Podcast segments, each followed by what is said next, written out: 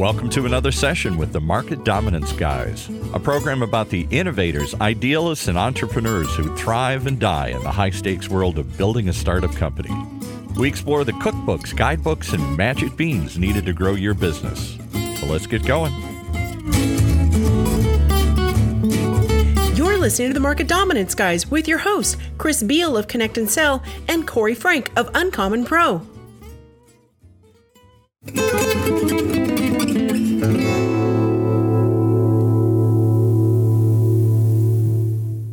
In this episode of Market Dominance Guys, we'll dissect that sales process called the discovery call and diagnose the problem that is keeping sales reps from making a successful one. Chris, Corey, and Oren Klaff, Managing Director of Intersection Capital, share their opinions on the subject and lament the unfortunate fact that most sales reps have no set method for conducting a discovery call that includes true discovery. As Oren describes it, selling is a bit icky, and salespeople want to retreat quickly back to the relative calm of their normal lives. Once a salesperson hears one thing that's an indicator of interest, they want to hit the buzzer and immediately jump to the sales pitch so they can end their own discomfort. As Oren sees it, this cut-to-the-chase method is the primary reason many discovery calls fail. Instead of truly finding out what problems the prospect or his company might have, which the product being offered might solve, reps skip right over the creation of a relationship that might help them eventually make that sale. Chris is convinced that salespeople can actually be coached on where they went wrong during a discovery call and how to do it in a way that works. In this episode, you can listen to the two questions that Chris begins his own discovery calls with. Join us for this episode of Market Dominance, guys. Why cutting to the chase and discovery calls fails. Which,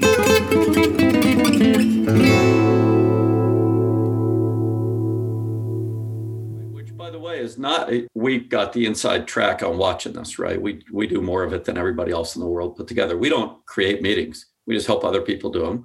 Corey's team is one of the sets of other people.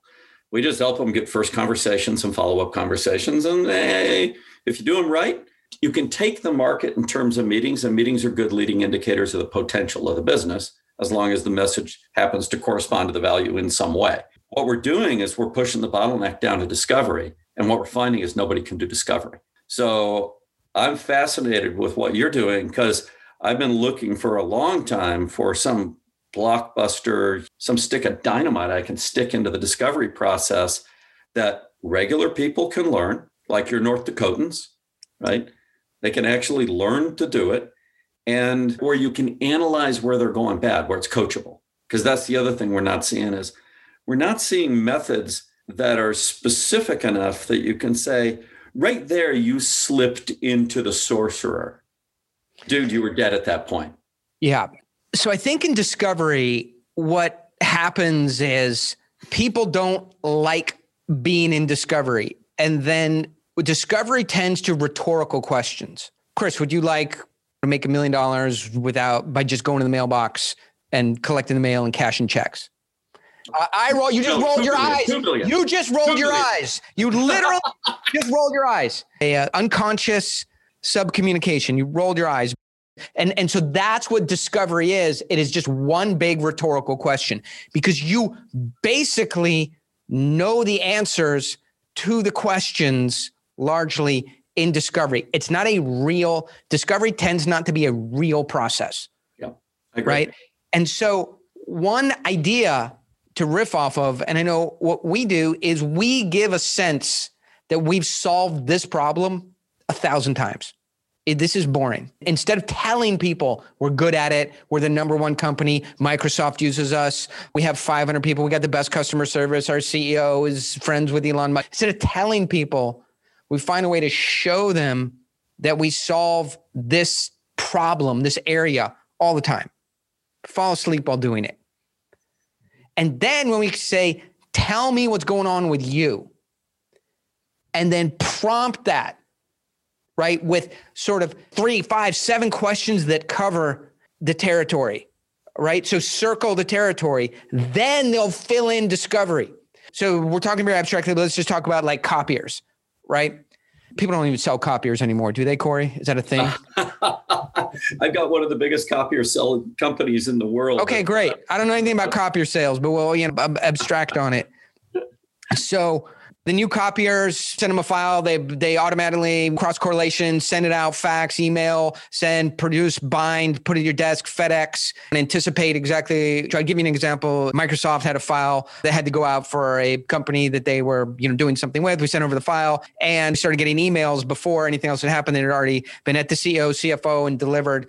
And everyone was saying thanks before they even knew the file had been sent. Today, that's not even a thing. Anyway, some technical description of a master solution that company would be dreaming of, right? Somebody wants something copied, right? They wink at it. It goes to the copier bills the right account, it's out, it gets to the desk, it's in FedEx, and the account is signed, and it's in DocuSign and back on the desk, right? It's like, and then the question, the discovery is, so what are you guys looking for, right? You know, what's going to make a difference over there?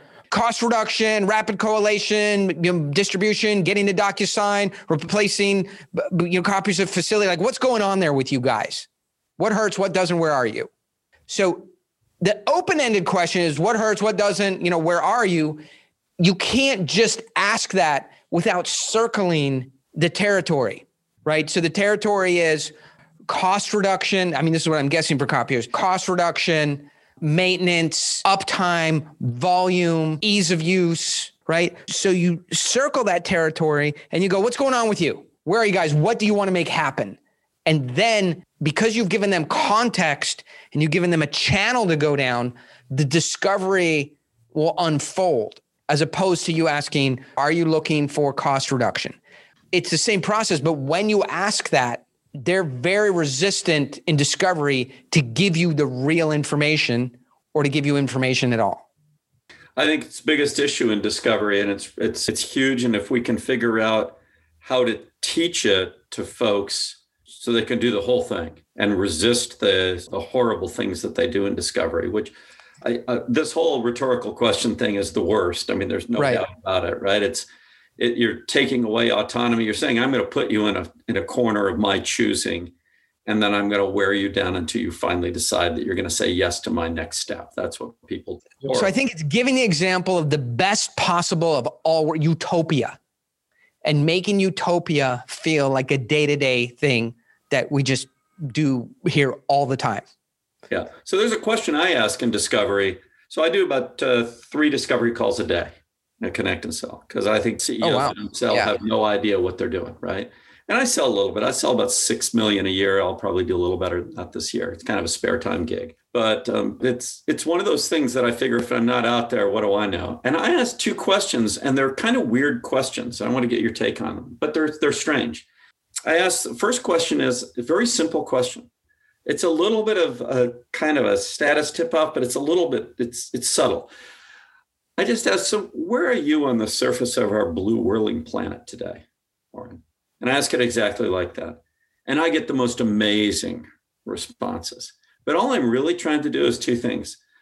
Get the person to see that we're together and get them to speak with pride. Because when people speak with pride, they start to open up and everybody's proud of where they live.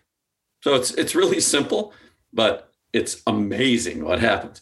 And then when they get done with that, I say, so, and I went out to your website. I always try to understand businesses. I think I'm pretty good at that. Actually, that guy who reads I read the K1s and all that kind of stuff. Right? I read that junk, but I'm always wrong.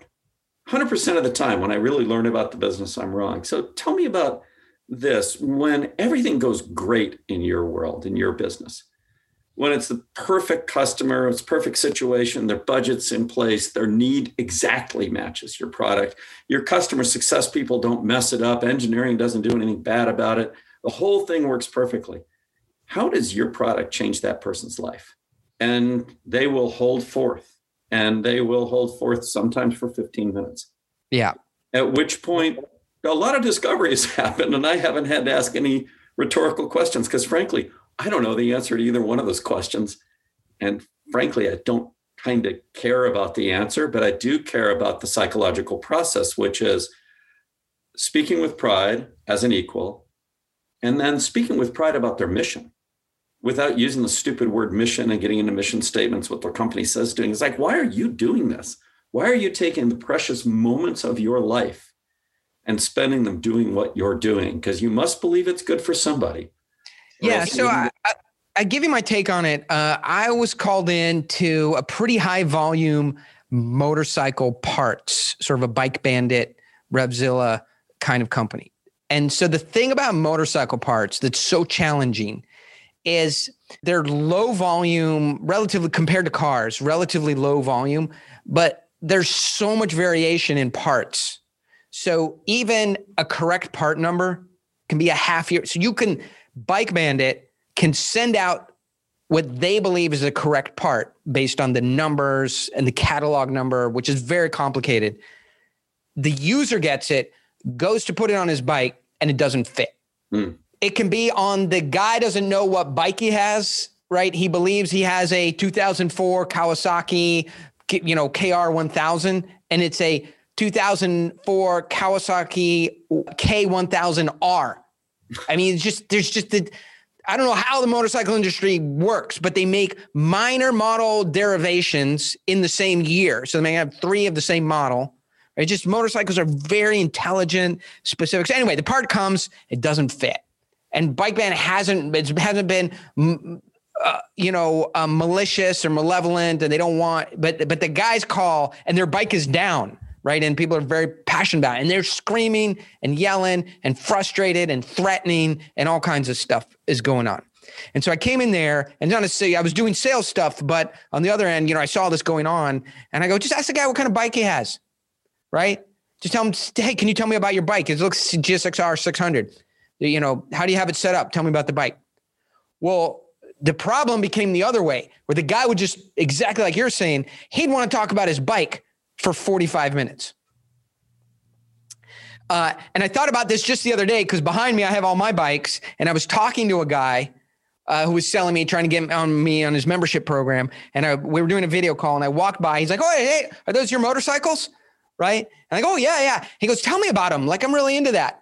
Right. And then I went on for 40 minutes. Right. And then I realized, and I know the guy, Ken, he doesn't care. Like, he doesn't care at all. But he used the, and I'm familiar with it. So I'm 1,000,000% agreement. If you can get someone to talk about their motorcycle, they're completely off of the pain they're feeling as they're describing the thing that they love. So when you could get somebody describing the thing that they love, I mean, it's for discovery, you know, it's, or any other sales or customer service process, it just creates magic. But that process alone, Chris, that you're using, I think, Oren, maybe you'd echo that there is novelty in that process, because it precisely is antithetical to how most big, dumb farm animals like me would conduct a discovery call, prototypically based off of my feel, felt, found, solution selling type of script. And you certainly have status as a CEO to go in, but that pattern interrupt about that novelty approach, I think, is what works with that, because you're authentic, I think, in your tonality and in your pacing and your empathy that you're emoting. I think that gets people to open up. And I think the question, right, certainly, Oren, is can you, to Chris's earlier point, can you teach that at scale? Or is it, how do you, we have this kind of top layer, which is stopping out beer cans, which is creating appointments. And then if the next bottleneck is in the discovery, and you have 100 people doing biz dev and SDR, and you got 10 people doing sales, is that also an acquired gift and trait? And can that be screenplayed out? We'll be back in a moment after a quick break.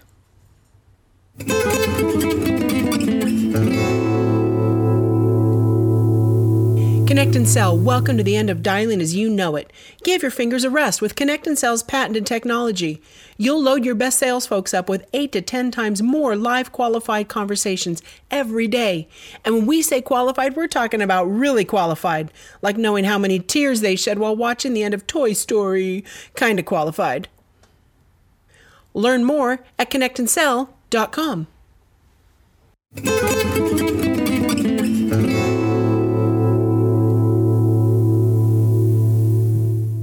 I mean, for me, the screenplay, and to be fair, we work at a pretty high level, right, is to just square away the 7 variables. Somebody's buying a house, right? And you're doing discovery on what their needs are. I mean, you can pin in the variables, right? Square foot, build quality, schools, road noise, price range, parking, sexual affinities, yeah. and you know, now I'm starting to run out of stuff, right? So, you know, maybe a couple other things. And so then say within that, right? And these are variables. This is, we do this all the time. Put 100 people in a house of 3,000 to 5,000 square feet, precisely amenities, pool, no pool, perfect for the school. Like, what are you trying to make happen? And now you've laid out the variables. And in my experience, they'll self-discover if you give them the variables. And I think that is pretty scalable because you're creating a sandbox. And now if they're outside of the sandbox, you can push them back in, right? And I think it's the same as Chris's question, which is in your best day, dream of dreams, best outcomes, what needs to happen here? What are you trying to make happen? That's, you know, Zig Ziglar, if you could wave a magic wand today and say, Oren, go make this happen, what is it we should do? I think I used to actually bring a magic wand, by the way, that I made into our big customer meetings where we bring all the customers together and then have the elite group advise us. And I would make a magic wand each year out of three plants in my yard and tie it together with the right color thread and hand it around. So you got the magic wand. You could. Did you have a tiara as well to go with it? I did not. That would have been special. You know, something that I found pretty consistently in discovery that's, I think, a big challenge that I see with our reps having is instead of wanting to find out, they want to get the other person to do what they want them to do. And it's a challenge. You know, there's an implicit assumption, which is I want you to buy my stuff, whether you're right to buy it or not, whether it makes sense for you to buy it or not, right? I just went through this with one of my reps the other day. He said, so I'm trying to apply your techniques for selling. And it's working really well, but it's really, really hard because I find myself over and over wanting to jump ahead an extra step because your process requires patience.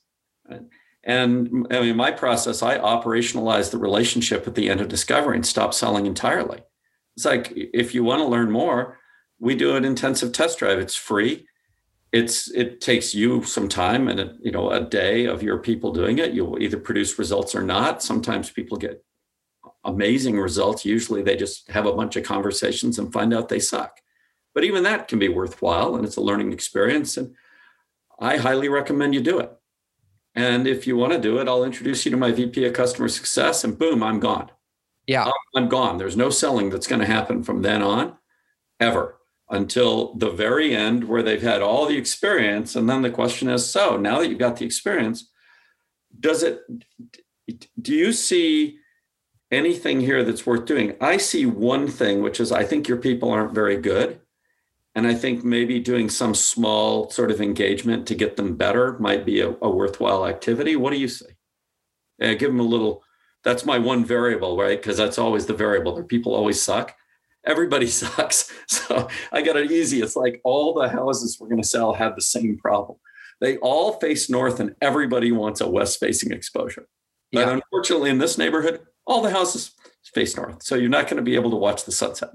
Sorry. Well, I think, and as we're rounding the corner, I have to watch the clock here, Chris and Corey. I have a 7-year-old's birthday party here in 8 minutes that I also have to get to. So I think thing you said triggered interest in me, which is salespeople don't naturally want to invest in that discovery period. And once they hear one thing that sounds good, that's a leading, an indicator of interest, that's right, then they want to hit the buzzer, mm-hmm, like in American Idol or one of those things, right? And then end the song early. Mm-hmm. And go, I love her. Send her through. I don't have to hear the rest of this. That was amazing. mm-hmm. right?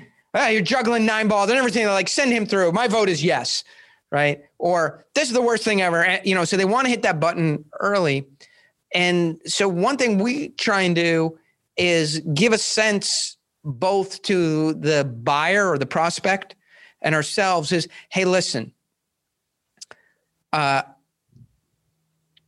excited. You know, we don't want to be needy, right? But I'm excited with working with you. Like everything looks, this is the kind of company that we work with. We've done this exact same thing 15 times in the last year. At the same time, there's some things here that make me nervous or that are confusing. Got to sort all that out in my head. Look, I'm going to invest some time with you. Bend over backwards. On one hand, we're busy. Don't care what happens, right? If it works out, it works out. If it doesn't, you know, we're named in Rolodex, we'll meet another day. But for the meantime, I would love to be involved with this project if everything makes sense and there's some things to clarify. I'm going to invest some time here to figure this out. And so if it's contextualized as an investment in time, then that's a different process for I'm waiting until I hear an indication of interest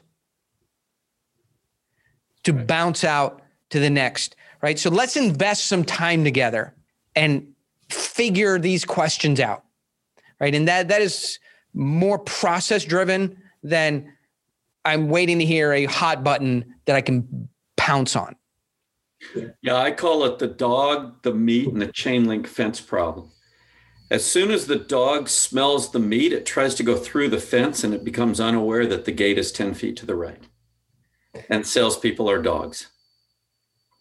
To go back to our animals, they just are. Yeah. It's like, I got to get through there. Yeah. Well, you don't get through the damn fence and you're going to hurt your nose and you're not going to get the meat most of the time. But every once in a while they get a taste and they go, that worked. And that reinforcement, I think, is pretty damaging. We tried to engineer a sales process at Connect and Sell where the next step is an investment on our part, and it's a serious investment. It's an investment that, you know, we actually go into business with them for a full day of production, and real things happen. I mean, real things like Tony Safoyan over at SADA, Google Cloud's #1 reseller. He laughed on his podcast when I was a guest. I asked him, "Didn't you make like $1 million on our test drive?" He and his VP, Billy Franz, laughed and go, "We made tens of millions that day, Chris." Mm-hmm. Tens of millions. Well, it might happen, it might not. But we did put in that investment. I got on a plane. I actually took my fiance. We all went down to Austin and, you know, we did the thing. And it takes 7-8 hours plus back then flying, not flying anymore, right? COVID times. But I deeply believe the next thing that makes sense, and I hate calling it a next step because that salesy talk about the next step is something I gain control over you with. It bothers me a lot. But here's an investment we can make. You bring the people, you bring the lists. We'll work on a little message together or not, depending on if it makes sense. Usually I say no, and here's why, but sometimes that can work out. Sometimes we do it, it spooks the reps and they confuse the message that they don't know how to deliver with the product. And then they say the product sucks because they suck. But, yeah, that could go wrong. So we probably won't do that. But we'll see what happens. A lot of things are likely to go wrong. People will be afraid. Some of them might go home sick. We've had a guy have what looked like a seizure once, throwing up in the garbage can, had a panic attack. Could happen. We had to call an ambulance. It was all right. Medical help was available. But usually everybody survives, and we learned something together. So we're willing to make that investment if you are. That podcast that you're on with Tony and that test drive, millions of dollars, that is nothing on the podcast here that we just put in the can over the last hour. So we're going to let Oren get to Asher's birthday party here. I'll tell you what, this is like a, you know, I remember watching Black Belt Theater as a little kid here. We got the Northern Shaolin Temple against the Southern Shaolin Temple, right? And we're going to kind of explore this maybe in the next episode where we talk about discovery in tone and how to do that properly. Again, a little bit more. Hey, Corey, how am I supposed to do that? How am I supposed to do that? What would you like me to do next? Yeah. Right. Yeah. What do you want me to do? Right. The third book that's coming out, right? Right. Let's start the program. Okay. Well, Oren, your book is awesome. I heard a testimonial for it today from Jared Robin, who's got this thing called the, they're doing an outbound club thing where they're doing, you know, esports as cold calling, or cold calling as esports. He said, I read Flip the Script, then I read Never Split the Difference, then I went back and read Flip the Script again. He says, now I feel like I know something. So you're inspiring folks out there, and I think actually making a difference in the hardest thing in the world, which is to get people to sell in a way that makes sense for human beings and can be done for all products. So I think it's just simply awesome. Well, I think the last point, you know, my goal is that people should not feel like selling is a thing that they have to do, but it is a bit icky and they want to retreat back to their normal life.